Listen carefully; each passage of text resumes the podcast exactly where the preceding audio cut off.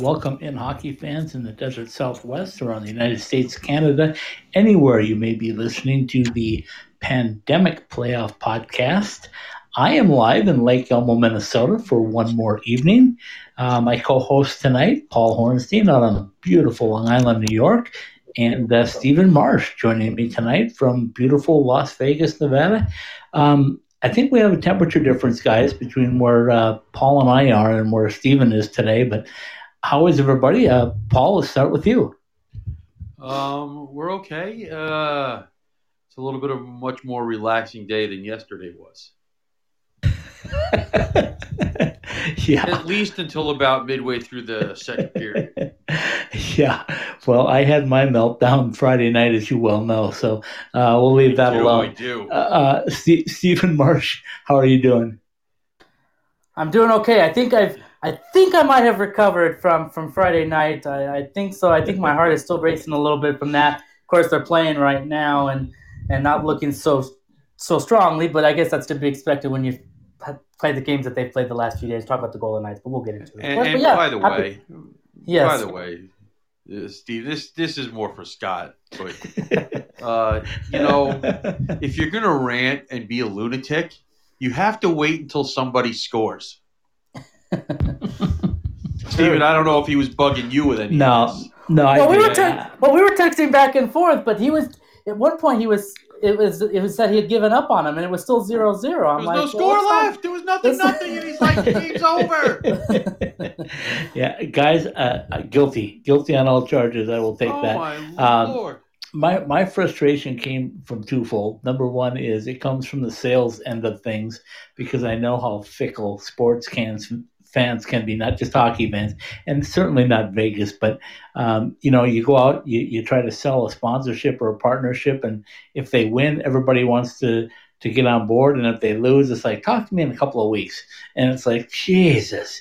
And then when you see something, and there was so much deja vu with the way that. Uh, Ryan Reaves No, got that five minute major, and you're going like, "Oh my God, here it goes again." Okay, Paul. Okay, first of all, like I said, if if somebody had scored, if if if if the if if Vancouver was winning, it scored first. I, I I get it, but they weren't even getting shots. Forget scores; they weren't even getting shots. Well, the bottom line, the, what I was thinking of that whole thing was like, you cannot outplay somebody as badly as the Golden Knights outplayed Vancouver. Did you watch the And- and- Islanders and Flyers on, Fr- on Thursday night? True, I did. I did see that. Okay, But my goodness sakes, I mean, to, and then you just get too cute, and that's what the whole deal was. They were trying to get too cute, trying to hit the corners, trying to eh, do this, do that, and and guys, I'll tell you right up front, I have not ever seen a professional hockey uh, penalty kill where they line up everybody vertically uh, to start every every penalty kill situation. They all lined up vertically, so you had like a layer of four or five plus the offensive guys trying to get in front, and then they broke off of it to the side depending on where the puck went. It was bizarre. It was working, and uh, they just couldn't see any clear shots anywhere they could. So, anyway, the Golden Knights did survive. They are playing round one of the Western Conference Finals tonight. Um, Steven's going to give us a breakdown a little bit about what he knows and what he's seen. And Paul, your New York Islanders have Yeah. advanced to the Eastern Conference Finals to uh, do battle with Tampa Bay. Um, could we have asked for any better guys? Steven, how about you? No, you know, I know, when we're going into going into the last round, uh, we all picked on the west side that it would be Colorado and Vegas, and you know that's always a dangerous thing when everybody all picks the same team. Usually the opposite happens, and it was looking like that might have been the case. At least in Dallas was the case because they they were up three to one, and then they had to hang on and and and run into some hot goaltending with Hutchinson for Colorado, and, and Colorado trying to make push back, and and they survived with an overtime winner, and then Vegas, of course. Well, you know, I'll tell you, I know we're gonna get more into Vegas, but you know, it's been an interesting three years for Vegas because here the first season they have this wild inaugural ride all the way to the Stanley Cup final and then they lose. Last year the the, the, the meltdown of the three one series with the Sharks and, and the way that went down. This year they're up three one and then they're four, the game seven again, you're thinking, oh, here we go again. In, in similar ways, it's like it's been quite an emotional three years for Vegas fans. but No, nonetheless, no, Steven, no, no, no, no. I'm sorry.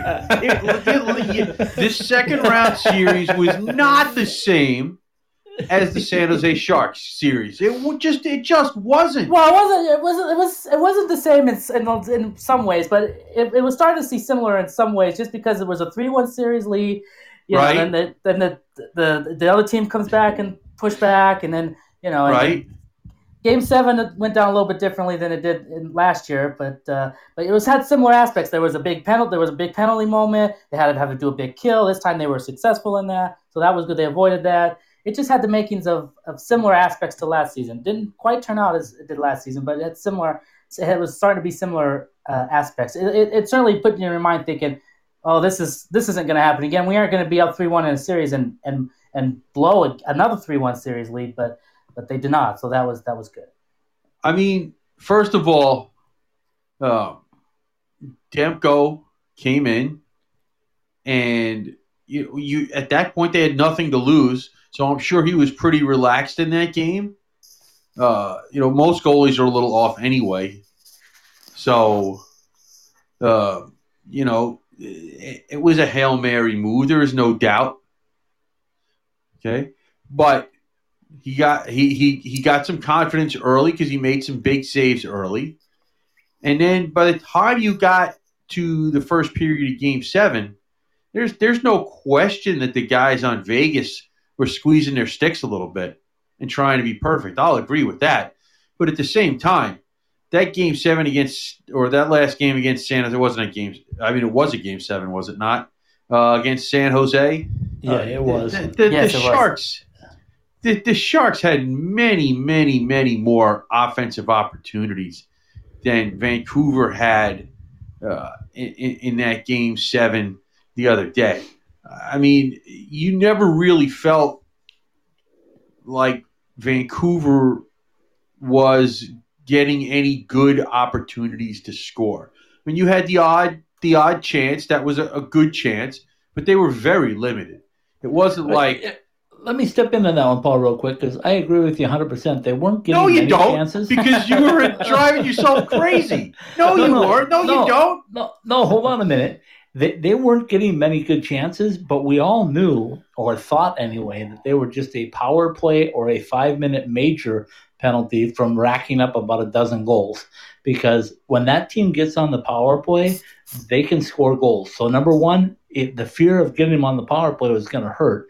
And number two was uh, with um, when you're exerting that much energy, pumping shots and shots and shots, and you're not getting anything out of it, usually what it takes is a team like Vancouver to break one loose, Pet- Pettersson get down the ice and score one. And when it was a tight game, that's what I was thinking was going to happen. Then I thought they'd grip their t- sticks tighter. Then I thought they'd pull their goalie and do exactly what Vancouver did. Vancouver panicked when they got down one nothing with six minutes to go, pulled their goalie, and all of a sudden it's three nothing and you're done. I mean, Well, listen. I, I, I, I will give you the fact that that's usually how the upsets happen. Okay, but to, you know, it was the first period. There was no penalties yet. Nobody was ejected for the game. But um, you know, Vegas did a pretty good job of shutting people down uh, in in that last game against Vancouver. Uh, Demko was making unbelievable saves. Okay, it's it, it's not like the the Golden Knights weren't getting good shots. It's not like tonight where they've had a couple of semi breakaways in that first period, and that's about it offensively for them. Um, they've been a step slow in this first game, or at least in the first period. Um, uh, people are gonna uh, they they actually switched goalies, which I don't think anybody expected. Yeah, we'll have to talk about that. That's a, that's a surprise. But you know, I was thinking about that. It's I guess it's not surprising in the. Re- I mean, surprising because it's, this seems like this has been the battle back and forth. But when you look at how much Leonard has had to play and the teams had to play in the last four days, uh, you might as well give Fleury in there now and, and give Leonard a couple extra days to rest. So Oh, listen, I, I I'm not saying it's controversial. Right. Uh, I, I, but But, but it's become Listen, a big storyline. Yeah. it's it's always the goalie is always going to be the storyline. yeah. You know, they're talking about that for tomorrow night too. You know, Right. uh, do do the Islanders start Greiss or Varlamov? Uh, as an Islander fan, uh, you know this is not uh, this is not three years ago, four years ago, five years ago. Uh, if Barry Trotz puts whoever he, he, he feels is the best chance for the team to win, I don't I don't care. Uh, I, I think uh, Trotz has earned that. So, uh, you, you know, I would say that's a similar goalie situation, not a a a, true number one, so to speak. Even though Leonard has gotten most of the playing time, Varlamov has too. But you saw where Barry Trotz had no problem putting Thomas Greiss in there in a game seven, and he hadn't played in five days or six days. He only had that relief appearance in that series. He played a game or two. I believe he played a game against Washington. Might have even played two against Washington. Uh, Let me uh, but- let me go back to my original question, and then we'll move on and talk about both series. But um, I asked Steven, I said, "Do you think we got the same? We got the right four teams uh, in the in the final four, if you will, in the conference finals?" Paul, did we get the right four teams? Do you think um, this year? well, these are the teams that have really played No, yeah, I know uh, that. the most consistent hockey. yeah, Um, you know, the the last round was such a weird round. You had three teams up three to one and have to go to game seven, and all three of those game sevens were completely different. oh, were they ever? You know, the the, the, the you know Dallas won their game in overtime, and that was uh, a back and forth series with Colorado uh, in terms of uh, much more of a uh, high flying, wide open offensive series. Uh, and then you had uh, the the Golden Knights uh, and Vancouver, where it was much more of a defensive series. Uh, you had much tighter games. Uh, and three I shutouts too. And th- three Yeah. shutouts too, and that, and Yeah. then three shutouts for Leonard and the Golden Knights in that series. So you know, um, and then you had the Islander series where uh, twice the Islanders came back from from three goal deficits in the third period, or uh, to to tie games and, and only to lose them in overtime. Yeah, Uh, game game six, uh, the Islanders outshot the Flyers in regulation by like two and a half to one. They had like fifty shots to twenty in regulation in in, in, in, in one of those overtime games or in the last. I don't remember if it was the game five or game six, but uh, so even with that. Okay that those those games were completely different. The, the the Flyers won all three of their games in overtime. In one game, they had a three nothing lead. I think that was game two. They had a three nothing lead. The Islanders tied the game in the third period and lose in overtime. Uh, game six, they lose the game in double overtime when the Islanders had some offensive zone time and Scott Mayfield breaks his stick trying to shoot the puck and Philadelphia ends up with an odd man rush and ends up scoring to win the game. And then they come out in game seven and basically tell the Flyers, you're not even going to get shots, let alone goals. So, three completely different game sevens. So, so um, if I'm reading the tea leaves right here, um, we got the best teams currently playing in the uh, in the final four in both of you guys' estimations. Is that correct? Well, I, uh, three of them anyway. I, I leave the Islanders out of everything. yeah, I know yeah, you do. The three I know anyway. you do. Okay, You know, so hopefully, uh, I'm done picking for the rest of the, for the rest of the playoffs. let's take a quick break. Uh, hear from a couple of our partners, and we're going to come back and we'll break down the uh, the game that has uh, just started the second period. The Vegas Golden Knights and the Dallas Stars. We'll be back in two minutes. Ask any hockey player in the desert Southwest, and they'll all tell you the same thing. We love going to the rink in sandals. Now you can show off your game in style with summer skates. Officially licensed summer skates are comfortable, washable, and can be designed to show off your fandom. Phil Kessel, your guy? Big William Karlsson fan? Or is Auston Matthews the man? Have your summer skates designed to show off your favorite NHL player, or shout out your own game with your own number. Team discounts and customization available too for groups of 12 or more. Thirsty after getting off the ice? Our new koozies are perfect for keeping that cold one cold in the desert heat. Comfortable and durable, show up to the rink in style. An authorized retailer of summer skates, you can purchase yours through our website at icetimehockeysw.com. I can't wait to get to Las Vegas and check out the fortress. Going to see the Golden Knights? No, stopping at Jessie Rae's barbecue for lunch. Oh, that fortress. That combination of brisket, hot links, fries, mac and cheese, surrounded by a fence of ribs? I'm in. Exactly. Jessie Rae's Barbecue, located at 5611 South Valley View Boulevard, right behind the Mandalay Bay Hotel. Check out their pulled pork, smoked chicken, or the fall off the bone baby back ribs. Jessie Rae's Barbecue has been voted the best barbecue in Las Vegas two years running. So whether it's a midday meal or a pregame feast, head to Jessie Rae's Barbecue for all their award-winning tastes. Hey, Michael here from MDrive. My dad, a world class scientist, actually made MDrive for himself to stay active and continue enjoying life. And yes, MDrive supports healthy testosterone, but it's so much more. MDrive is the everyday supplement to fuel your drive with more energy and more strength. Listen, we'd love for you to try MDrive too. Visit mdriveformen.com and we'll give you 20% off your first purchase. Just type in the code DRIVE at checkout.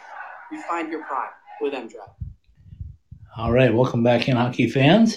Uh, this is Pandemic Playoff Podcast, episode number four. Scott Strandy joining you, not from my usual spot in uh, Scottsdale, Arizona, but from beautiful Lake Elmo, Minnesota today, where it was a beautiful 82 degrees and it's about to change.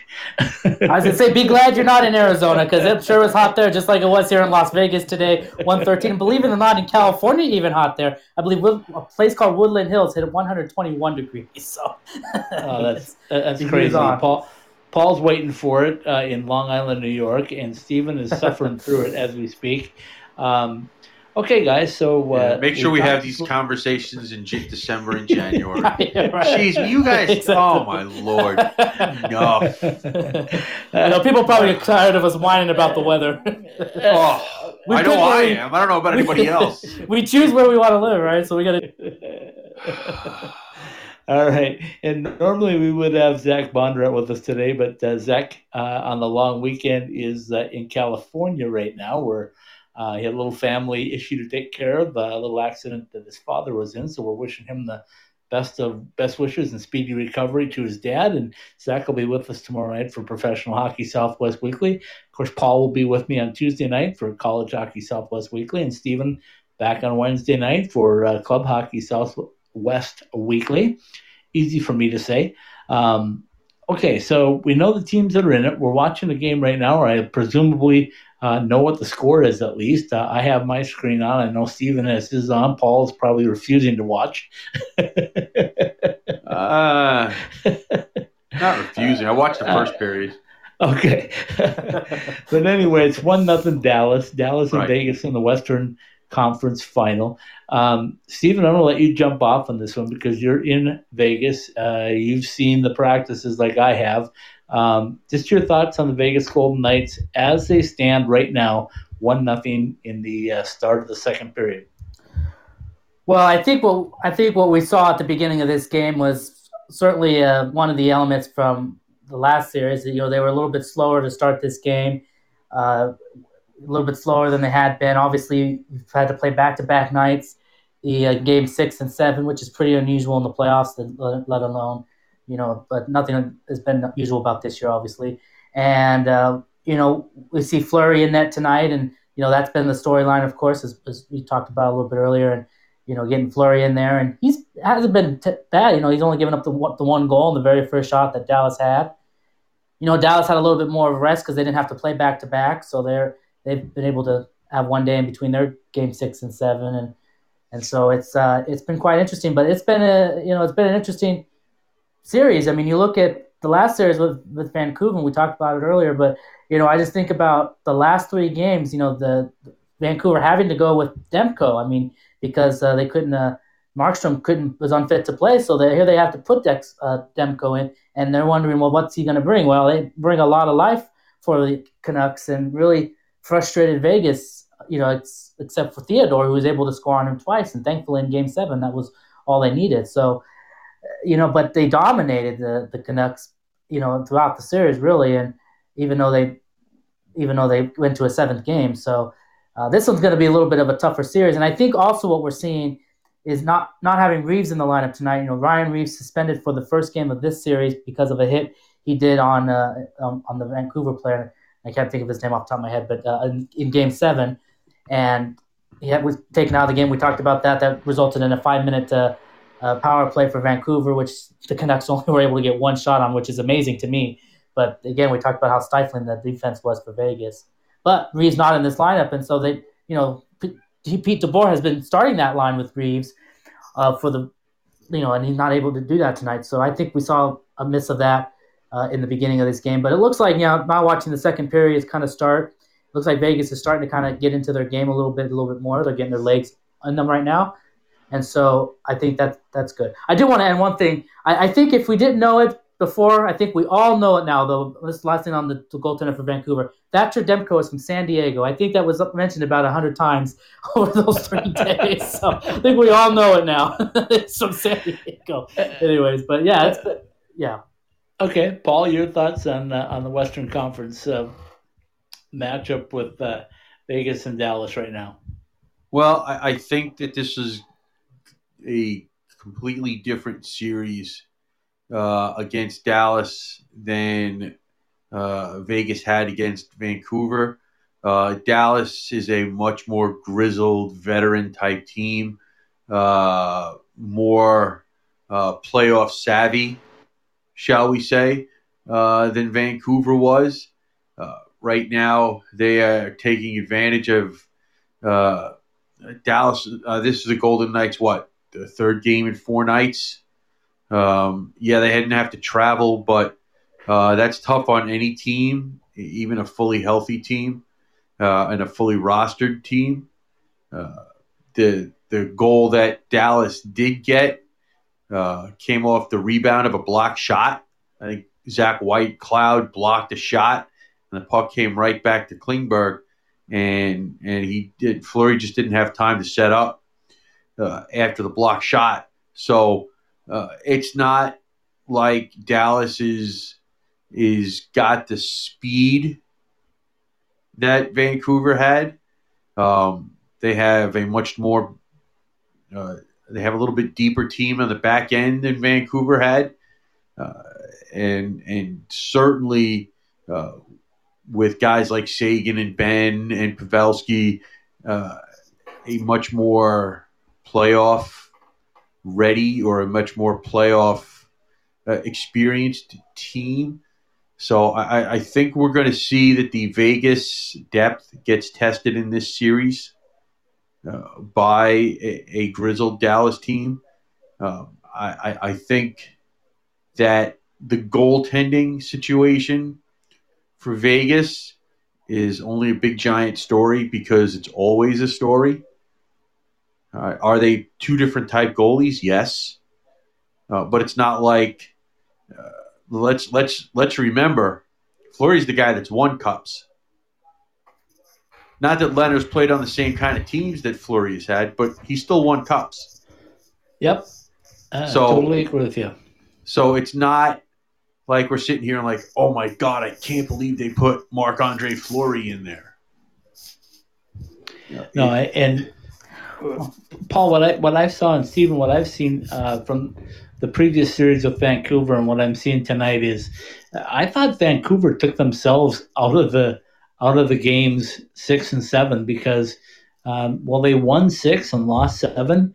They played a different style. Uh, they got here, and I mean here to the quarterfinal or to the conference semifinals by by using their speed, their skill, breaking out, going, putting pucks in the net outscoring people. They weren't known to be a big defensive effort team. They were known to be an offensive team, and all of a sudden they went into a shell. Uh, the, the game six should have probably been won by Vegas, and wasn't. In game seven, eventually Vegas wore them down, and then, like I said, definitely when they were down uh, a goal with six minutes to go, they they panicked. I mean, they pulled their goalie way too early, in my estimation, uh, in just a one goal deficit, and um, played themselves out of it. Now, quickly to this game that we're watching right now is I think if you'd asked the Golden Knights and anybody on that roster, maybe anybody in the fan base, if they would have preferred to have Dallas to play in the uh, conference final or um, Colorado, I think they would have all told you to a person it, Dallas because nobody wanted to face that juggernaut speed and talent, um, just not depth in Colorado. Um, so I'm sure that they're happy about it, but I wonder if the guys just aren't. I mean, clearly they weren't sharp in the first period, and I just wonder if they um, took a deep breath after Vancouver and said, "Okay, we got Dallas. we can play differently." And all of a sudden they're behind one. Well, I, yeah. Well, I like uh, I like I, I want to talk about two things too. One thing I like what DeBoer said after the game seven because if, you know the press obviously they ask questions and I guess we're part of the media too, but they always ask you know, they already want to look ahead. And, and DeBoer had a great answer. He says, "Well, I want to. I need to have a couple drinks before I even think about Dallas." so I'm sure they had. A, I'm sure they had some drinks and stuff, and we unwinded from that. But I want to talk about a couple of big moments in Game Seven. There was the save, which is going to go live down in, in uh, probably Golden Knights infamy by Robin Leonard. I mean, uh, it was at one point in the in the third period where Leonard makes an absolutely wonderful save that he didn't have no chance of that he had no business making. And if that would have went in for Vancouver, there you got Vancouver scores, they break through, and and that might have been enough because of the way Demko was, was playing, and, and the Golden Knights were were to probably felt even more pressure to try to try to get that goal. But because it was still scoreless, they were able just to continue to, the, the game plan. And the other moment too that was a big moment was when the Golden Knights get a power play about six minutes into the game uh, left in the third period, and and Pete DeBoer calls a timeout, and, and that's it's kind of early to, to call a timeout, but it was obviously well thought out because they were able to draw up a play, and they were able to to get to, to have the face off, get the puck, and then they were able to draw up what they wanted to do. Theodore able to get the puck and puts it in kind of uh, into the back at the top of the net, and and was finally able to beat Demko. And as soon as that happened, I think you're right, Scott. I think the Canucks were just deflated, and they they did. I think they sort of panicked because they're like, well, you know, here we are. We were getting outplayed. Our goalie was keeping us in this. Now we've given up this goal. You know, I don't. I, I, it just seemed like they were deflated. And and you're right. They pulled the goalie. I think way too soon. Uh, they kind of gave up, and you know, and they tried, and then and then that was it. So um, those were a couple of moments too that I look at from Game Seven that were really really key moments, and it just shows you how great of a coach DeBoer is.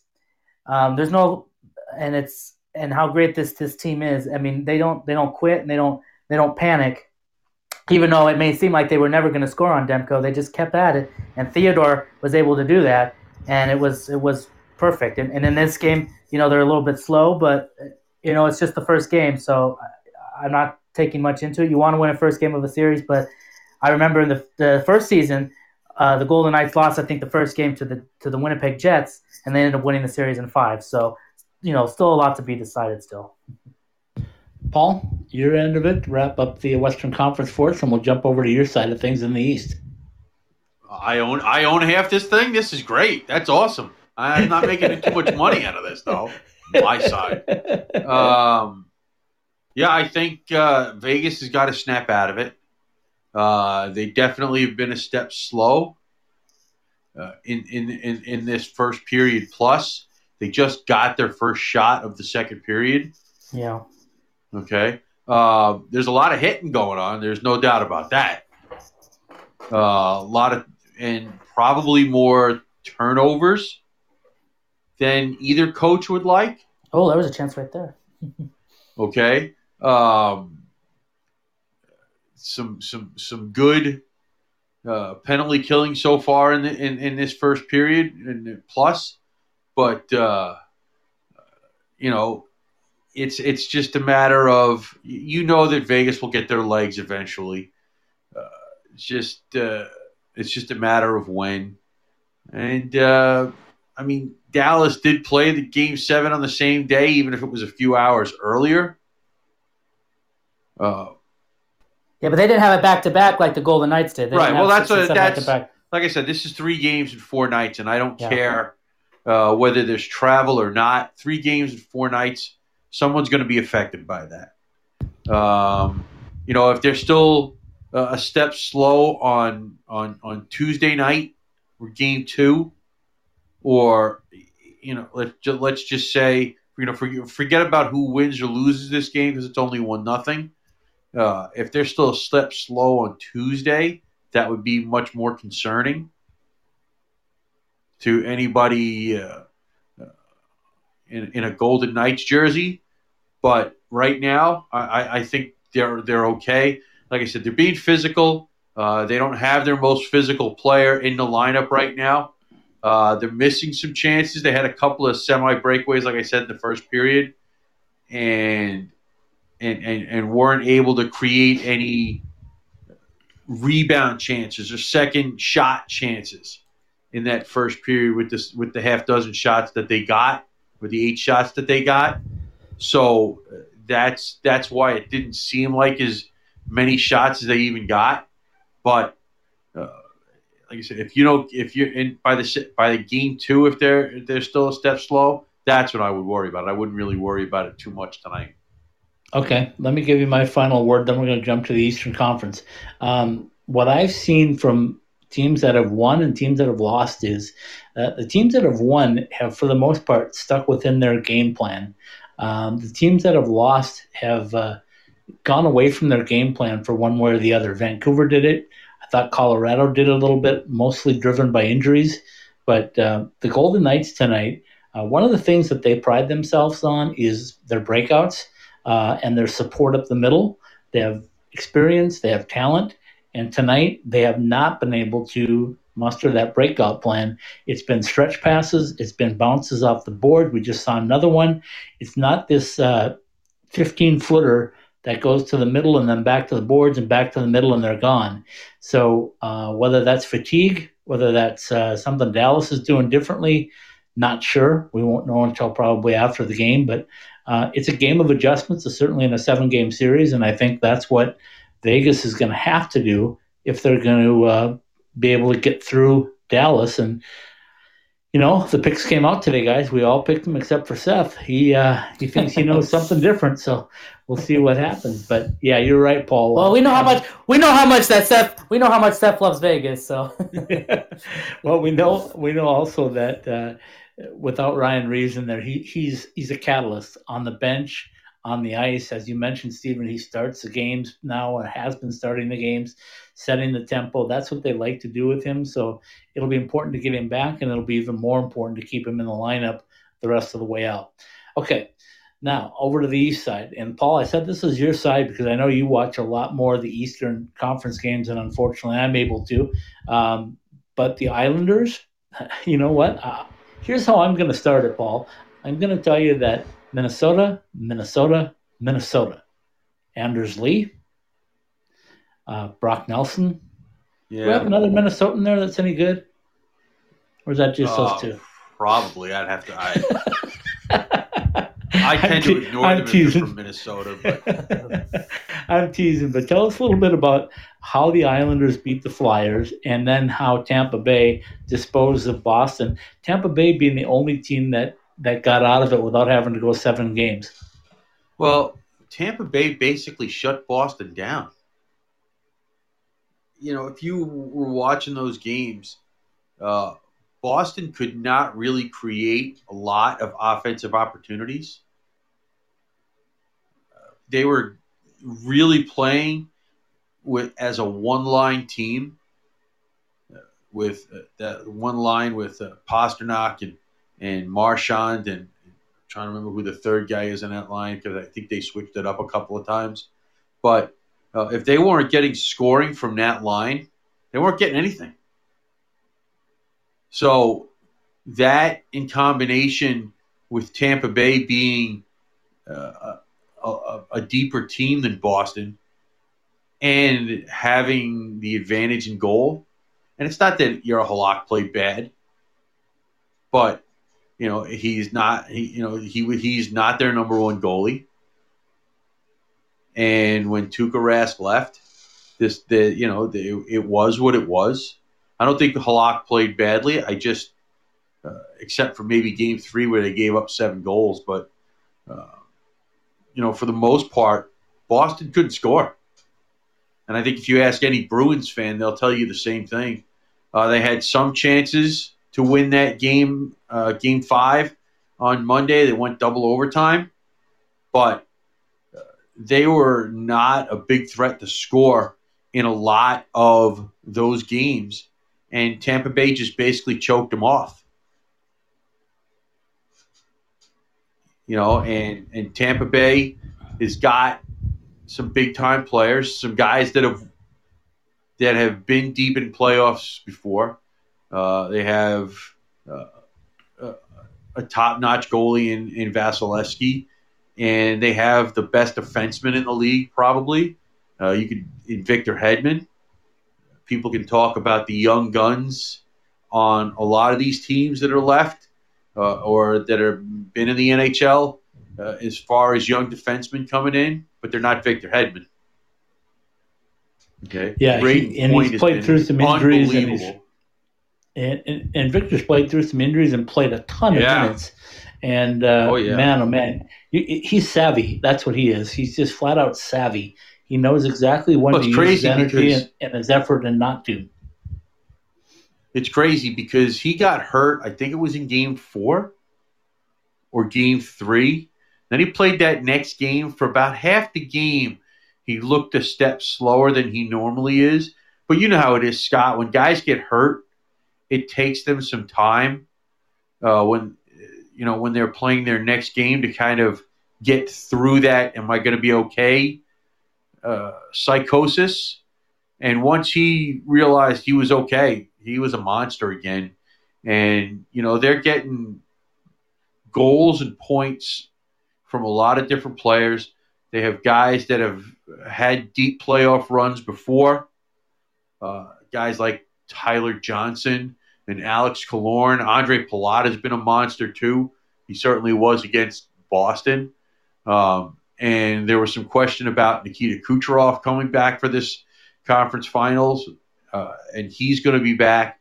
Uh, the only bad news for uh, Tampa Bay in terms of health is Steven Stamkos, who basically was ruled out of the series today uh, by uh, Jon Cooper, their head coach.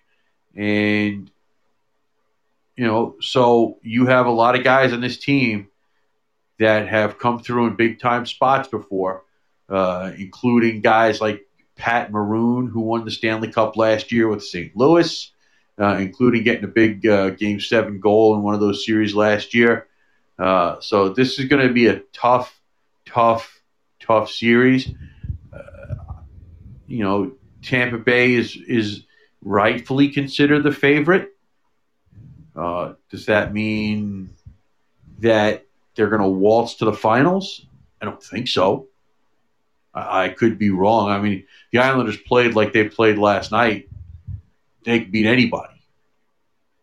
Well, let me tell you my thought on the Islanders too is I, I jest with you a little bit when I say the Minnesota kids and Anders Lee and Brock Nelson and the performances that they've had, but Barry Trotz and Stephen, you know this as well as I do. Barry Trotz can put together a game plan, and it's not only about putting together the game plan; it is about getting your guys to buy in and execute that game plan. And Paul, you've seen it all uh, year long with what he's done with uh, with the Islanders team, gotten guys to buy in and do their roles and everything like that. But Stephen and I also saw it firsthand against uh, the Golden Knights uh, two years ago when he was with Washington and uh, just put a game plan together that stifled the Golden Knights, which you know uh, were at least even with the Capitals and had an equal chance of winning that that series. I thought, but um, Steven, quickly on that, what's your thought on, on Barry Trotz and how important he is to that Islander team? Yeah, I know. I'm thinking. I you know what I'm thinking is imagine imagine the situ- scenario of Vegas and the Islanders in the final, and here we are again, the Golden Knights facing a Barry Trotz coached team and let's say that the Golden Knights lose again in the final two times to a team led by Barry Trotz. I mean, okay, I'm in. yeah, I'm sure you're in, but I mean, you know, we, we DeBoer was not very well liked in, in, in Vegas because of his history with the Sharks, but now he's the coach of the Golden Knights, and, and there may be some people that still don't like him because it's you know it's the Fleury thing, but they're winning, and so I think he's becoming liked. Well, you know, Barry Trotz isn't going to be well liked in Vegas until maybe he ends up in our organization, until the Golden Knights organization, and then maybe they'll, they'll like him. But or or maybe Barry Trotz Barry Trotz will win the Stanley Cup with the Islanders, and then he won't get his contract renewed, and he'll leave and go to some other team and coach them to the Stanley Cup final. I think Detroit could use a, a new head coach, or some of these other teams that if they need to win a Stanley Cup, go out and get Barry Trotz. Apparently, he, he brings your team to the Stanley Cup. Except he couldn't. Except he couldn't get it done in Nashville all the time he was in Nashville. But now he's now he's having uh, fruits of his labor, I guess. But yeah, just he's by the good- way, just so you know, that Trotz has two more years on his deal after this, Okay. so Oh, okay. so he's not going anywhere. so the, so the Islanders will win in two years, and then he'll leave. I'll take that too. Uh, sure. Whatever it takes, right? Yeah, I don't. Yeah. Um, by the Uh, way, okay. Scott, if you're looking annoyingly for a third Minnesota player on the Islanders, uh, Nick Leddy is from Eden Prairie. Yes, that's who I. That's who I was thinking about with Nick Leddy. I was. That's who I. Yeah, I, I've had a rough week remembering names, as you know. And time I- zones because Yeah, you freaking I- I text missed- Zach at six o'clock in the morning. You whack Uh, job. I, I missed it. I think I got a text at six in the morning too, but I, I Oh, didn't see it until, jeez. But it didn't bother me. I don't have my. I, I didn't see it until I got up, but I knew that. I knew you wouldn't see it till you got up, so I wasn't worried about that. Uh, so so right now we're going to see Islanders tomorrow, and guys, I, I know that we all love seeing three or four games a day, but you know what I like almost better than that. I, I like four quality teams, and I like seeing the game at the same time every night, every night. So it's like the Golden Knights one night, it's the Islanders the next night, it's Dallas the next night, it's Tampa Bay the next night, and you know now we can get settled in, right? We can get settled in and see who's going to be the best team in hockey. And the final question I want to ask before we take another quick break is. I don't know because I was pretty darn settled in with games starting at noon, so I don't know. I know you were. that. well, I, well, yeah, and, but you know now it's now it's every other night, and and and it's in the same place because now it, the the other series in the in the East is now in Edmonton, so Edmonton's the place now for the rest of the playoffs, and you know it's I think it's it's great because we're getting close. We're we're halfway there, and we are down to four, and soon two, and then we'll have a Stanley Cup champion. And we just think, and you think about everything that we've gone through in this year, starting in March when everything, you know, turned upside down, and now we're here, and the NHL is down to to four teams, and we're and we're about what a month away from crowning a Stanley Cup champion. It's pretty remarkable if you think about it. No no positive tests in the bubble. I mean, it's really something that just really gives you hope that you know things are starting to turn turn around, and, and now we're starting to see other other things happen in other sports, and, and maybe maybe we can we can start to kind of get get over this. Uh, I mean, we're not out of the woods with the virus, but at least we're seeing we can start to celebrate uh, championships of uh, of some of our favorite sports soon. What was Okay, the question, so, so Scott? Paul, yeah, here's the question. sorry, sorry, I had to get that. that. well, you kind of led me into what I was going to say. I was going to ask is, are any of you guys seeing um, bubble fatigue, if you will? And is it going to be an advantage to the West or the East for them to all be playing in the West? The West doesn't have to go anywhere, but is a change of scenery for the Eastern teams coming out to Edmonton going to give them a new jump in their step? Or, um, you know, just what's your thoughts, Paul? Uh, I think that that would be an advantage to the East during Conference teams if they were playing teams from the West right away. I don't think it'll be as much in the finals, whoever gets there for the Eastern Conference team versus the Western Conference team.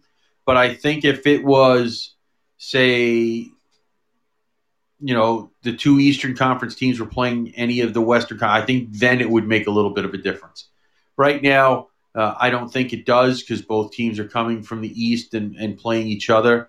And whoever wins this this round, you you you're four wins away from a Stanley Cup, and I don't, I can't even imagine at that point that there would be any bubble fatigue for any of these players.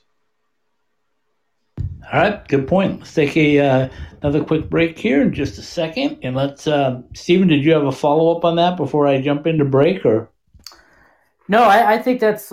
I agree with a lot. Uh, most agree with what Paul was saying. I just add that um, they're still working out, trying to get some of their families to join them. I think they got approval if they're Canadian uh, citizens or they live in Canada. They, they can they might be able to get into the bubble. I think they're still working out logistics for their family members of the players that live in the states. So that that happens, that'll give them some sort of extra um, motivation because now, maybe a distraction. I don't know because they're going to have them in the bubble, and then uh, and and they're getting they're keeping themselves entertained. I saw a video of the Golden Knights were were at some arcade the other day, unwinding and and stuff, and then these teams are doing stuff in between days, and um, I think it's as we've said before, I think it's such a rare opportunity to be with the guys this long a period of time. You really wouldn't get this um, in any other instance, and so I, I think they're enjoying it, and, and in fact, that maybe now they might have uh, some of their their family members joining them if if, if they can get all that worked out. I, I think it's just going to make it even more. Uh, it'll it'll re- renew them and refresh them. I think so. I, I don't see fatigue really kicking in too much uh, based on those things as well. Okay, let's take another quick break. Let's come back and let's wrap up another pandemic playoff podcast in about two minutes. Looking Head out to 2401 West Bell Road in Phoenix and stop in at Bell Ford, the Arizona Ford giant. Come in and check out our great deals on the remaining 2020 Fords, as well as the new 2021 models just arriving, like the new E450 pickup truck during our summer outdoor and SUV sale. Voted the number one Ford dealer in Arizona by Ranking Arizona we will do what it takes to make your car buying experience safe and convenient. Shop online at bellford.com. We'll bring everything to you on your schedule. Schedule a test drive. Need a repair? We'll come pick up your vehicle and bring it back to you. Our sales and service professionals are ready to help in any way to make sure you are happy and satisfied. Go online to bellford.com or call us at 602 866 1776 and let us show you why we've been the dealership that keeps Shane Doan coming back year after year. At the heart of any good cocktail is the quality of the spirit used. And if you want to make the best margaritas, or if you just want a straight shot of the best tasting tequila, then Roger Clyne's Cancion Tequila is the brand for you. Award winning Roger Clyne's Cancion Tequila has the taste you want to make perfectly blended cocktails, whether you're celebrating an overtime game winner with friends or relaxing by the pool after a long workday. Find your bottle, be it in Arizona or elsewhere in the U.S. Visit us at MexicanMoonshine.com. Roger Clyne's Cancion Tequila, award winning taste since 2011. All right, we're back. Another uh, episode, episode number four of nine of the Pandemic Playoff Podcast, talking NHL hockey. Scott Strandy in Lake Elmo, Minnesota tonight. Paul Hornstein out in Long Island, New York. And Stephen Marsh joining us from Las Vegas, Nevada. Um, guys, as I watched the uh, nearly the end of the second period here in this game, um, a couple things just popped in that I wanted to throw out there. Uh, it looks like if you're a Vegas fan, you need 71, 81, and 19 to get it together. Um, they're, uh, we haven't heard from William Karlsson pretty much uh, for the last week and a half. We haven't heard much from Jonathan Marchessault for the last week and a half. And Riley Smith, the catalyst, uh, just drew a penalty, uh, and we need it from him too. Stephen, would you agree with that? Yeah, I would agree with that, and I think on on, on one of the defense pairs too. I think uh, Schmidt and uh, McNabb haven't been quite as as effective as they, they normally can be too. So um, those are those are a couple on the defensive side that they need to step up. But yeah, it's uh, Karlsson and them and, and uh, Marchessault and them. They need to to step up a little bit. But uh, we'll see what happens. And I'll, and I'll also say uh, one of the guys that has stood up and, and been there, well, ever since he became a Golden Knight is Shea Theodore. I, I comment all the time about what a great interview he is in the locker room, but and a great person he is off the ice. And I've had a chance to meet his parents, and and I mean they're just down to earth people all the way around. But man, oh man, is he starting to, to light it up as a uh, dynamic young defenseman? Well, yeah, they're, and they're talking about him in a couple of years getting a being in the contention for the Norris Trophy, which certainly would be uh, would be well, well well earned and well deserved for him. I mean, he's that he's that good. I mean, uh, you know, it's it's amazing how the, he ended up on the Golden Knights. Obviously, part of the expansion that the Ducks traded traded him to the Golden Knights, so they Golden Knights wouldn't you know take another player. I think they ended up taking Clayton Stoner at the time in the expansion draft. So I mean, and, and then look at Shea Theodore. He's really had a great. Uh, great, uh, especially this last season, and of course with the cancer battle last year and everything, and the testicular cancer, cancer, and, get, and coming over that, and and now just having a great, great playoffs for the uh, Golden Knights. It's really great to see that for for Shea Theodore. So I'm happy that he's having the success he is. Okay, so Well- Paul, what is the what do the Islanders need to do to uh, to knock off Tampa Bay, and we can see what we all want to see, which is a Vegas, uh, New York Islander Stanley Cup final. Well, uh, first of all, they have to continue to get scoring from from everybody in the lineup.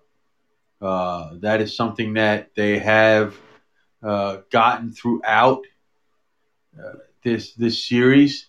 Uh, if you look at their postseason stats, they have four guys in double figures, but uh, you got one, two, three, four, four more guys that have eight points and nine points after those guys that have double figures.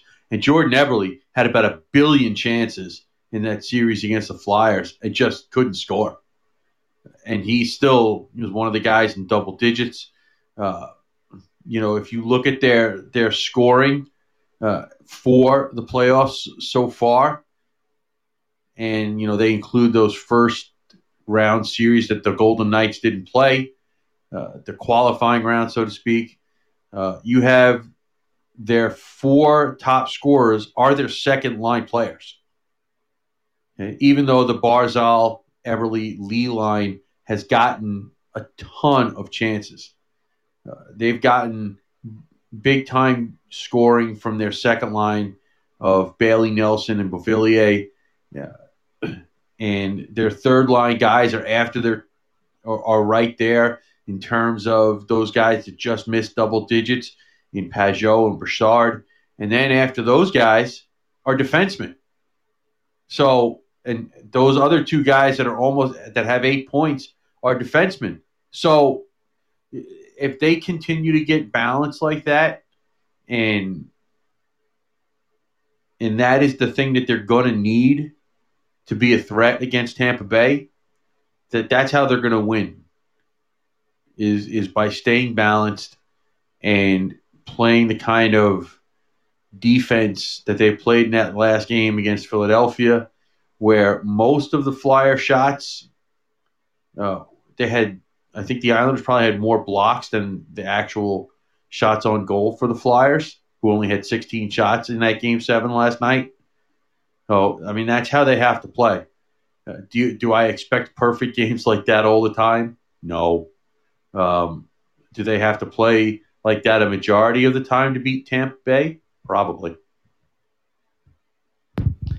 Yeah, all all good and valid points. Uh, it's going to be exciting, and like I said, one of the nice things about it is the fact that it'll all be um, one game day off, one game day off, all the way through now, and the fact that uh, they're playing all at one site. Is, I I want to ask you guys this from the media standpoint: your thoughts on just how good a job NBC has done? Because I thought they've done a fantastic job of uh, bringing the games to us. Um, you know, overtime games, they've, they've adjusted pretty well. Um, I, I thought NBC's done pretty well. Paul, your thoughts on that to start things off? Uh, well, I am a big fan. I'm not gonna. I, I I love a lot of the play-by-play guys that they use. Uh, I could do without some of their analysts. Well, one of them, one of them, thankfully, is not doing the playoffs anymore this year, so that was good. Well, I'm not even talking about him. Um, And the other one could be could be with the Coyotes in the near future here. that would be Oh, Steven, don't go there. Don't make me go there. Okay. I thought- Go ahead, We, we Paul. gotta we gotta address it. well, they yeah, but they're also talking about Sean Burke, who I think would be a good hire for them. But yeah. he No, would be a great hire. Okay, Paul. no I'm finish sorry, I didn't mean to cut you. and Still we'll finish your point, Paul. I'm sorry. Yeah, NBC's yeah, doing a good job. um, like one of the guys doing tonight's game. Ugh. The the only thing I like about what he does and what he says uh, is that uh, his his shtick is to give the college players uh, shout outs for the schools they went to, the junior players, uh, the Canadian junior players get their shout outs for those teams. But other than that, he's just captain obvious and just uh, That's why he'd be great for the Coyotes. oh, Lord. Oh, sorry, I should. I should. Sorry, sorry. when he did that when he did that last blues series i don't even want to get into what was going through my head when he was talking about ryan o'reilly oh my lord Oh, man, no. I, know. Oh. I hear you. nauseating and it's not I against o'reilly great player Right. but oh i'm done I now. know. It just it just gets nauseating after a period. So my my question uh, to you guys to kind of wrap things up on that note is, um, we have to talk about the Coyotes. You know me. Uh, I don't want to put anything out there in public if it's not positive, but occasionally you got to wonder what's going on here, right? Because uh, un- fortunately or unfortunately, I'm privy to some pretty good sources that have given me clues on what's going on with. Uh, the situation. And uh, I've known some of the stuff that broke this week for about three weeks now, um, and was a little bit. Well, no, I wasn't hesitant. I just wasn't going to bring it out because I didn't think it was something. You know, if we can't say something positive, then don't say anything. But um, the problem that I'm seeing with the uh, with this publicly anyway is that you know you're dealing with corporate partners, you're dealing with fan bases. Um, Vegas and, and Bill Foley has done a fantastic job growing his fan base and his corporate partnership. Even in the middle of the pandemic, we see the, the Golden Knights signing new corporate members for not only them, but their AHL team. Uh, the building's coming up, it's going to open soon. They're going to have a practice facility. Everything, all their ducks are always in a row, it seems like. And if there is a bump in the road somewhere, like uh, a bump in the road for the Golden Knights was Gerard Gallant getting released that when a lot of people thought, why? Why should they do that? I mean, he just came off of some great first two years, and all of a sudden he's gone. Well, Then we had the goalie. Then we had the goalie coach thing for a short uh, as well. The goalie thing, but the, but that yeah, that- and that, but that was more paperwork than it was Yeah. anything. I mean, it wasn't really a big thing. Um, but the problem that I'm seeing with the Arizona Coyotes, and I really hope they get this fixed quick, is uh, right, wrong, or indifferent. Your your image that you put out there, especially when you're a team that has an arena in a wrong part of town, wrong part of town, and you need fan bases, is you're going to try to create as much positive as you can, and continuing to start over does not create positivity on story. You just you just can't do that publicly. If you want to do it behind closed doors and keep things, you know, hush hush or whatever, go ahead and do that. But man, oh man, the local media in Arizona is feasting like they always do. Paul, you know this. They feast on the Coyotes every chance they get. Yeah, And they're but, doing it that- again but now. that's yeah. Well, I, I will say this, and and and, and you want to sit here and say, "Well, you haven't lived in Arizona for thirty. That doesn't mean I don't follow what the heck is going on. Okay, and it's not like uh, I don't know or follow the various media situations there. Um, I still have lots of people that I know there, and and the the media mindset is this is easy pickings. Okay, so everything they do, the first thing they look to do is criticize and be negative. I'm not saying that they some of the things that have happened don't deserve criticism, but it's an immediate knee jerk reaction as an Islanders fan, I've seen that just as long, if not longer, happen here. Uh, the, the, the, the Islanders situation has been. Let, let me jump in right there though, because you, you brought something. New York and- media is rough. The New York Uh, media is No, rough. see, Okay. see, but that the issue, Stephen, with the Islanders is certain New York writers uh, and a lot of Canadian media. Mm. Okay, But, but here's here's the thing, Paul, and and I agree with what you're saying. I know what what you've gone through as an Islander fan and with the Islander ownership, but one thing with the Islanders, I mean, they keep pushing ahead. They're they're trying to get a new. Well, they have a new building coming up, and the Coyotes. We've been talking about a new building since they moved to Glendale. Then they get an AHL franchise and they bring it to Tucson. And it's successful. It's won a couple of Pacific Division championships, and they can't even get them a practice facility. I mean, come on. I mean, I can understand a year, two, but cheap. You know, you're going on four or five, going to be six years before you even consider getting a practice facility for your AHL franchise. So, you know, that that stuff to me that's inexcusable when you're operating a professional franchise. Why? Because you see other teams doing it. I just came from St. Louis. I saw a beautiful practice facility for the St. Louis Blues that the community uses. I go to Vegas all the time. I see beautiful facilities. So if you want to have a winner and you want to have a fan base and you want to have corporate partners, you've got to lay it on the line at some point. They were on a great roll and uh, I don't want to get on the soapbox for too long because we're already out of time. But we were on a, a great roll with Ahron Cohen. In my estimation, he stayed behind the scenes. He made connections with tons of people. He got the Kachina's women's program, girls program off the road and running. He picked, handpicked Lyndsey Fry and others to do uh, ambassadorship type things. And all of a sudden it comes in, and this whole thing is just completely blown up. Now we're starting all over again from scratch. We didn't even know we wouldn't have a, a GM yet. We're close on the draft. We're, we lost scouts. We lost the best uh, video analyst, uh, video coach, if you will, in all of the NHL probably. Uh, there's got to be some stability pretty soon. That's all anybody's asking for is stability. Give us stability and then create a winner, and we can wait three or four or five years for the winner but you got to give us some stability. Trust me, guys. Every time I go out and see a corporate client, they tell me this. Well, listen, I, am not going to argue with that. a problem. That is a problem. But if it's a problem, I understand me, that. If it's a problem for me on the corporate side, it's also a problem for Joe Jones, who is the average fan that they are asking to plunk down season ticket money, whether it's pandemic or not. Um, they're not they're not going to do it if you don't give them some stability. And it's got to start somewhere. And, and, pretty soon, if it doesn't start, it's going to go away, and it's going to go away for good. All right. Well, I'm off my soapbox. Paul, finish it up for us with your read.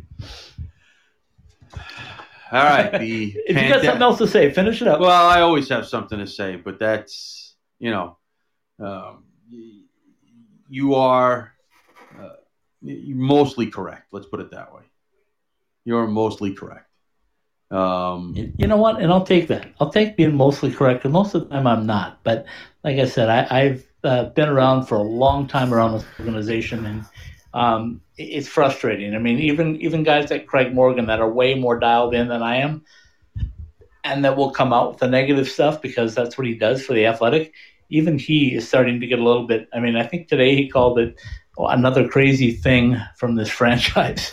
Yeah, well, yeah. This is a, this is an interesting thing, and I think we're still talking about what, what we talked about with, with the certain guy on NBC. But I, I don't, yeah, I don't see the, that. Uh, the, the, the, the, same the same thing also came out Sean Burke. So yeah, you know, yeah, well, so see, Sean, but Sean Burke makes sense because he's been in the business. He's done uh, general manager okay, stuff. He knows he knows the situation with the Coyotes. But you know where the problem's going to come in, guys? Here's where the problem comes in, and I think I tweeted it out today. Sean Burke would be a great candidate, but does Sean Burke want to put himself in this position? Does he want to say, "I want to be a, a general manager of this franchise, knowing what I know"? Period. Does he have anything to lose? Yeah, yeah, he could go somewhere else probably. And well, uh, he's got a lot to lose. His reputation. Uh, see, I don't. things he could see. I, I, I, I don't know if that's the case. I, I think you can only buoy your reputation when you take over, for lack of a better term, chaos. Ask John Chayka.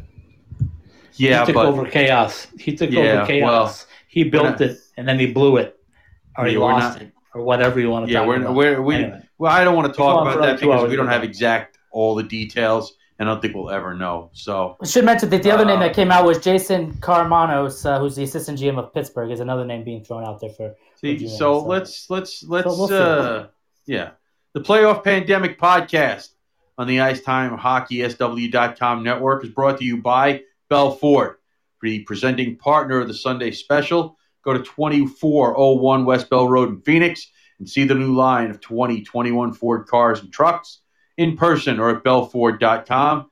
Go see our friend Kevin Wood and tell him Ice Time Hockey sent you. Roger Clyne's Cancion Tequila. Go to MexicanMoonshine.com, find your bottle, and keep your bar stocked for that playoff push. Buy summer skates. Show off your playoff passion and style with koozies and shower shoes, personalized, or with your favorite player's name and number at summerskates.com. To be the best, you have to beat the best. And no one beats Jessie Rae's Barbecue in Las Vegas. Call them at 1 702 541 5546. Championship taste for a championship run. Go to jesseraysbarbecue.com. And by M Drive, presenting partner of What Drives You. Trying to watch all the games? M Drive for energy, stamina, and recovery. The playoff pandemic playoff podcasts and all of the Ice Time Hockey SW podcasts are live on the Podbean app and are available for download on the iTunes, uh, Google Play, Podbean, Spotify, Stitcher, and the iHeartRadio app. Now available on the TuneIn app. Ask Alexa to turn on your ITHSW podcasts. The pandemic playoff podcasts and all of our weekly podcasts are part of the Ice Time Hockey IceTimeHockeySW.com network. By the way, I still got to set up my Alexa for uh, the ITHSW podcast and try it out on Wednesday when I do the read and see if I can get it to work. 'cause that should be exciting. I can listen to the shows on my uh, uh, Echo Dot that I have in my room here with Alexa. Nice. I like it. All right. comment. Excellent. Excellent work, Paul. Excellent work, Paul. Uh, shout out first and foremost to uh, to Zach uh, Bondurant and uh, his dad. We're wishing you a speedy recovery. Know everybody here at Ice Time Hockey Southwest is uh, is uh, thinking about him and hoping that things uh, turn out real well for him. Um, I'll jump into three other things I mentioned uh, as we close. Here is uh, the new Sunday special is up. My trip to St. Louis and actually Chesterfield, Missouri, and the boys at Maryville University. A great uh, feature we were able to do. Also up is the uh, NCAA feature from Dubuque, Iowa. We talked with uh, head coach Oliver David and the uh, Dubuque Fighting Saints and their connection uh, to the Sun Devils uh, from a Saint to a Sun Devil. And then also today we put up our little bit from being out on the golf course with the uh, UNLV Rebels. So lots of good stuff on the website and on YouTube. So get there, follow along. Uh, join us again tomorrow night for Professional Hockey Southwest Weekly. Tuesday night, College Hockey Southwest Weekly. Wednesday night, Club Hockey Southwest Weekly. So for my co-host uh, Stephen Marsh in Las Vegas, Nevada, Paul Hornstein in Long Island on Long Island, New York. Almost slipped up, Paul. Sorry about that. And uh, Scott Strandy from Lake Elmo, uh, Minnesota, for the last uh, night and uh, be on the road again tomorrow, fellas. So um, we wish for uh, safe hope and wish for safe safe travels. Easy for me to say, and uh, we'll talk to you all uh, tomorrow night.